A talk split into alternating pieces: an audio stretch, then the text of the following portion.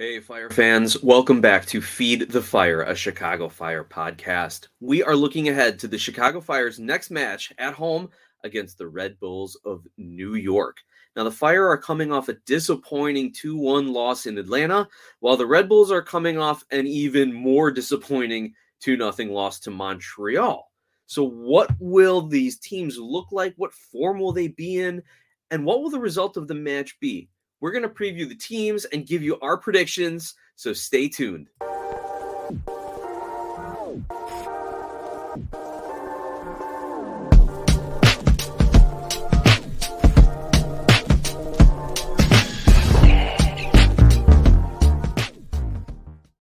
Hey, soccer fans. Once again, Nick is here with you on the Feed the Fire podcast, looking at all things Chicago Fire and touching on some of the big things around Major League Soccer. This show is brought to you by Skira Icelandic Spring Water, available at your local 7 Eleven. So if you're out and thirsty, especially with the summer heat coming, eventually, right? The summer heat is supposed to get here at some point in the Chicago area. I mean, it's it's April 28th and I'm yelling at my kids to put coats on before they go to school. My son is is fighting me saying, "Fine, if I put a coat on, can I still wear shorts?" I can't play soccer at recess in pants, dad this is the struggle of living in the Midwest. This is the struggle of the Chicagoland area. But yeah, when the hot weather does come, make sure you get a bottle of Skira Icelandic spring water from your local 7 Eleven. All right. I'm publishing this episode a little later, uh, so I apologize for that, but it's been a busy week. Had a couple funerals, had a couple soccer practices, but that just means I'm even more excited to be breaking down this match coming up with all of you here. The Fire are sitting in 10th place. They are hosting the 13th placed Red Bulls. Could be a great opportunity for Chicago to, to grab a point or three and move up the standings a bit while keeping another Eastern Conference opponent down. But let's see how it stacks up and if it's as cut and dry as that, right? The match is Saturday, April 29th, 7:30 p.m. at Soldier Field. It's on MLS Season Pass, so I hope you guys can find a place to watch it. Now, looking at the Chicago Fire lineup, I think just about all their players, if not all their players, are going to be available in this squad. I don't think anyone is out. Uh, but make sure you're following along. You never know what happens uh, in training on Thursday or Friday or in the pre match warmups, especially given all the hamstring injuries that the Fire players have had thus far. Uh, but we we saw Federico Navarro playing in the U.S. Open Cup match this week. We saw Gastón Giménez playing in that same match. Wednesday night against Chicago House Athletic Club. So they look to have their full complement of players available. Uh, Shaqiri was not available in that match, so I'm assuming that was just precautionary. Coach's decision, keep him out. Like, why bother, play, you know, playing your eight million dollar player uh, at a against an amateur team and risk picking up an injury? So I'm sure that is uh, the case there. Additionally, we saw Miguel Navarro and Jonathan Dean play a full 90 minutes in that Chicago House US Open Cup match. So I would look for Souquet to start in the back, probably with the Seves. The only way I would see that not happening, again, because you have your t- two guys who had been starting, playing a full 90 midweek.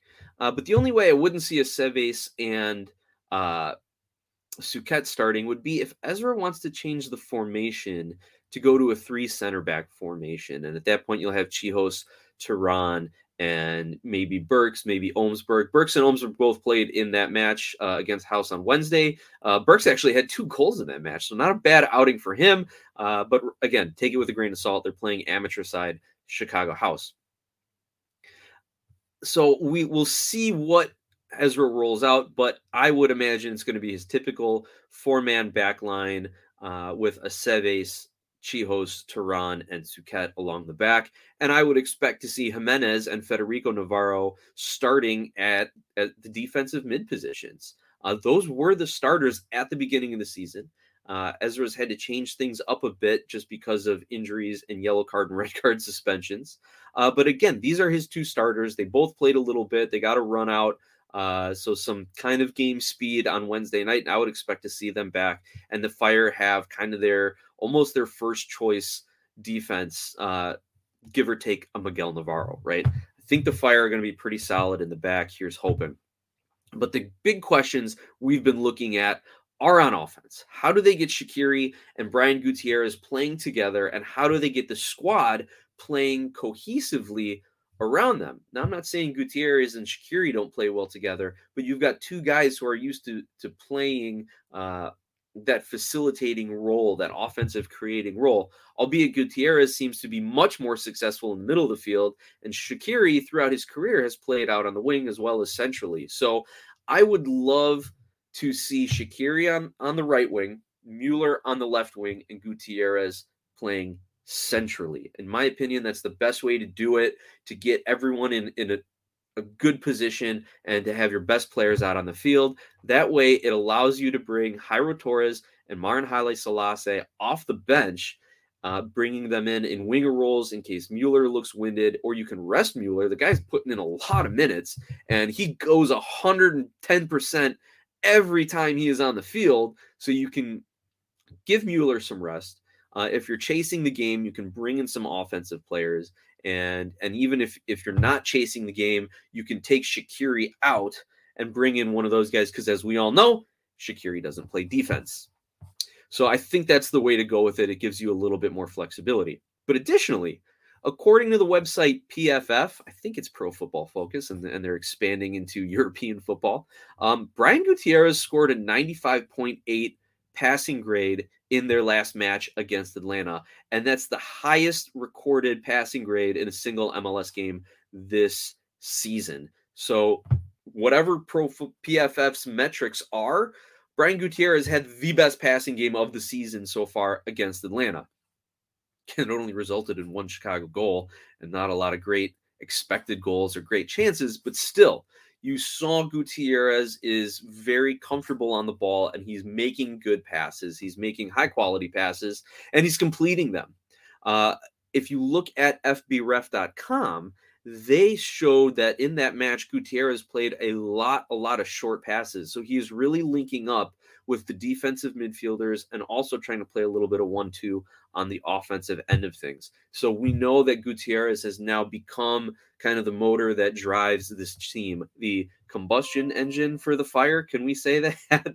um, so we got to have Gutierrez essentially if the fire is going to have success, in my opinion. Also, we know the Red Bulls like to play without the ball. They are very pressing, counter pressing type of team. And if you look throughout the season, the Red Bulls only are averaging about a 45 ish percent possession uh, per game. So they do not like to have the ball. They like to counter attack. And so having Gutierrez maintain possession, uh, as, as well as working with Shaqiri, linking up with the defense to transition to offense is going to be key in this matchup against Red Bull. Uh, as far as up front, I don't see Ezra switching away from Kei Kamara as the starter. As much as I would love to see Koutsias get a run of starts in under his belt and build up his confidence a bit, I think once he finds that first goal, then he'll he'll be able to get some starting minutes and get it, get called up for that starting 11.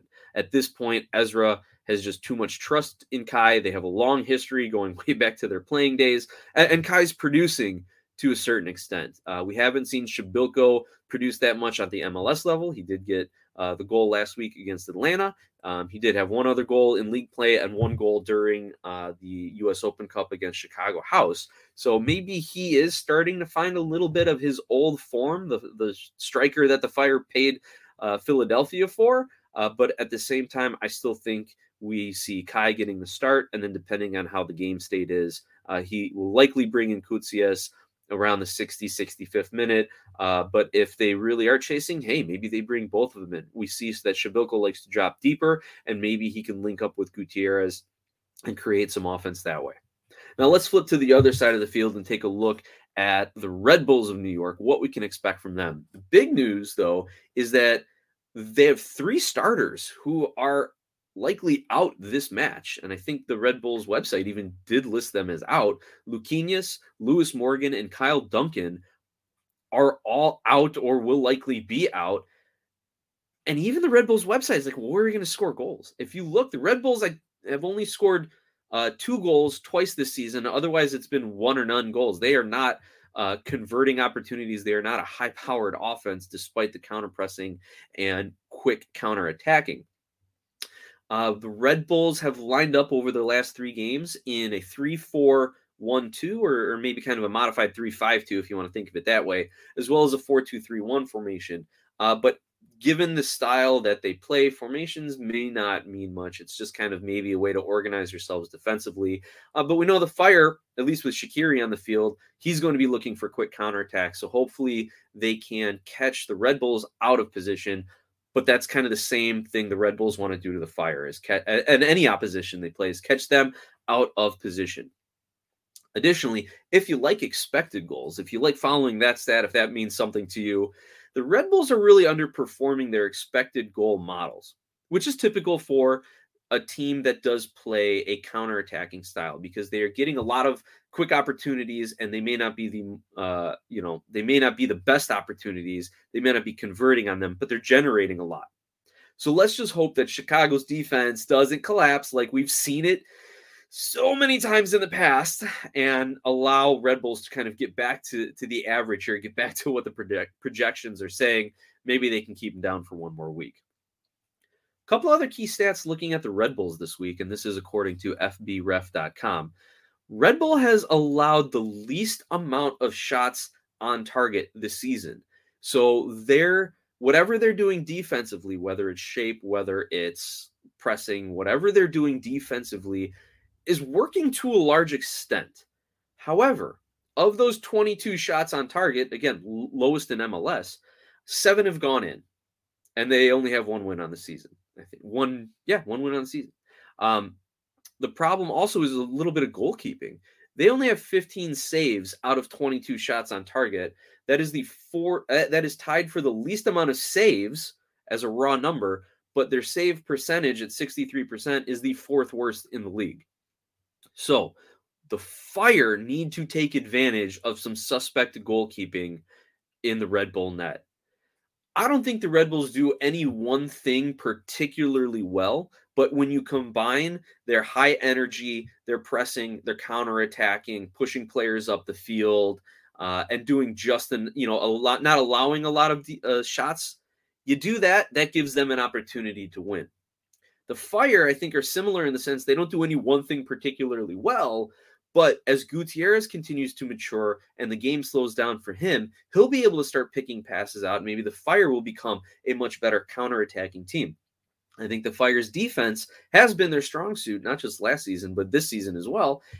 And they just have to kind of clean up their transition defense. They're getting beat on in transition. They're scrambling on set pieces to find their marks. So if they can clean that up, then I'll say, well, the Fire are a defensive team first, and then Gutierrez can shuttle the ball between defense and offense and really spring some counters. I think this game, one of the things to watch also is Ezra Hendrickson's substitution patterns. If he screws up his subs because Red Bulls can run you into the ground, if he screws his subs up, if he doesn't make the right moves at the right times, especially if he if he has to bring guys in in the 75th, 80, 85th minute, I think at that point it's too late. He needs to be looking to bring in fresh legs in the 60th minute, if not earlier, depending on how the game is flowing. And but if he screws these subs up, Red Bulls could take advantage and they could steal a point or three on the road. Now, let's look at some trivia some history between these two teams, and then we'll get into our predictions and touch on some things around the league here. All right, last week I ranted against the Chicago Fire. Now, I'm not like Berto White Sox level rant, and if you haven't heard this, go find it. It was on ESPN 1000. A local fan going by Berto calls in to ESPN and just goes on like this eight minute tirade against all things White Sox from the top levels of ownership down to the guys who who are pitching, right? I didn't get there in my rant, but if they blow this game to Red Bulls, I very well could be. Again, this is a prime opportunity for the Fire to get back into the win column, and if they screw it up, there might not be much hope for this season. Red Bull has one loss and four draws in their last five, so they're they're coming in very very mediocre. But I'm not too confident given the way the Fire have been playing. Looking at the odds, though, they are slight favorites for BetMGM. This is as of Friday morning, the 28th. The Fire are plus 140, Red Bull are plus 190, and the draw is plus 220. Maybe there's some value on that draw.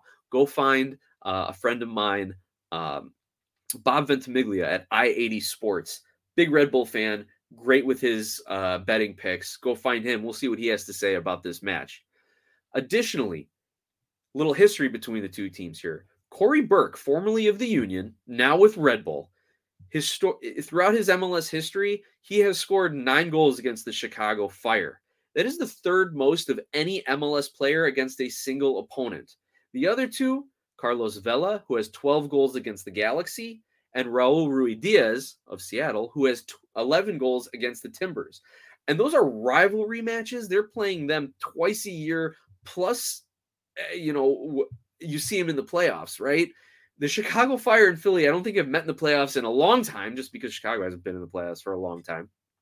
And I don't even think the Fire have been playing Philly twice a year um, over the last several years. They they did last year, I believe, and they're doing it again this year. But but still, for Cory Burke to drop nine goals in his career against the Chicago Fire, that could bode well for Red Bulls here. So, in summary, here, right? On one hand, Red Bulls play decent defense, have a hard time scoring. On the other hand, Chicago plays decent defense, except for the transition moments we've talked about, and also has trouble scoring, though the Fire have had a couple three game uh, performances this season. So, in light of all of that, I am predicting a 2 2 draw here at home. I wouldn't be surprised to see the Fire sneak out a 2 1 or 3 2 victory, uh, just given the Red Bulls' offensive struggles. But knowing that the Red Bulls would probably be happy with a point on the road, I, I would anticipate them kind of bunkering late in that game uh, and preserving whatever goals they have. So that's why I'm going with a 2 2 draw, despite the odds makers over at BetMGM. Let me know what you think in the comments. Find me on social media at Glasshouse Soccer or email me, glasshouseSoccer at gmail.com. Now, to touch on a few other things going around in the MLS before we wrap today, U.S. Open Cup updates here. The Chicago Fire, like I mentioned, beat amateur side Chicago House 3 0. Uh, Przybylko scores. Kendall Burks gets two. I'm not taking anything from the match. You're playing an amateur side at, at Bridgeview Stadium in midweek. I'm not I'm not going to take much from it, right? I people tried to analyze it and say like, oh well, you never know with the fire and this. No, it, it's an amateur side. I'm not going to take it. In fact, my I was led I was writing my kids quotes down while we were watching the game, um, letting them make the make the calls on Twitter. Right, not going to take much from it. Moving forward, though, you know, also look at the lineups, right? It was it was all your your bench players who were getting the bulk of the minutes, and Ezra just trying to get Giménez and Navarro back into in, into some game minutes, right? But looking forward, we all know that the U.S. Open Cup draws geographically. So who do the Fire get in their next round? St. Louis. Let the rivalry begin. This is how MLS clubs have built rivalries traditionally over the last 25 plus years of MLS. It's been in the US Open Cup where they get to see some familiar teams geographically as well. Let the rivalry begin. I hope that this is just a, great match. Either give me like a one nothing fire win in just a scrappy, physical, gutted out type of environment, or give me like a four three fire win where everyone's just going nuts and it's just a track meet on offense. And you've got Gutierrez feeding Koutsias, and you've got Klaus like knocking one off the post late. Otherwise, they would have won the game. You know, something crazy like that. I want to see that as a fan. Let's get the rivalry with St. Louis started the right way, especially before we see them in the regular season. Now, the other two teams in the Fires group are Minnesota and Philadelphia. Uh, however, the U.S. Open Cup they they do these geographic draws, so you can kind of see who who's going to be with you looking forward. But they redraw these groups right before the round of 16, and then out of these geographic groups is where they're filling the bracket, and then it's a bracket when you get down to the final 16 all the way to the final. So I'm speculating ahead if the Fire get past St. Louis then they may end up facing Minnesota or Columbus. Likely that those would be my two. I think geographically closest teams, but you never know. Depending on what else is going around around the cup in the country, maybe you get a SKC or a Cincinnati. You never know, or Philadelphia. Who knows? All right, looking at some notable matches around the league. These are the three matches I'm going to keep an eye on outside of Chicago Red Bulls. Nashville, Atlanta, that looks like a really interesting matchup. These are two teams who really have aspirations to finish, you know, top three, four in the Eastern Conference. So this would be a very good measuring stick for both of these teams as we are, you know, right around the 25% quarter mark of the season. New England is hosting Cincinnati, top two teams in the Eastern Conference. Big game here for shield implications, for seeding implications, and just for bragging rights and confidence as you go into your your rest of the season here. Uh, looking out west, there's a lot of non-conference games, but I'm going to keep an eye on Kansas City, who's hosting Montreal.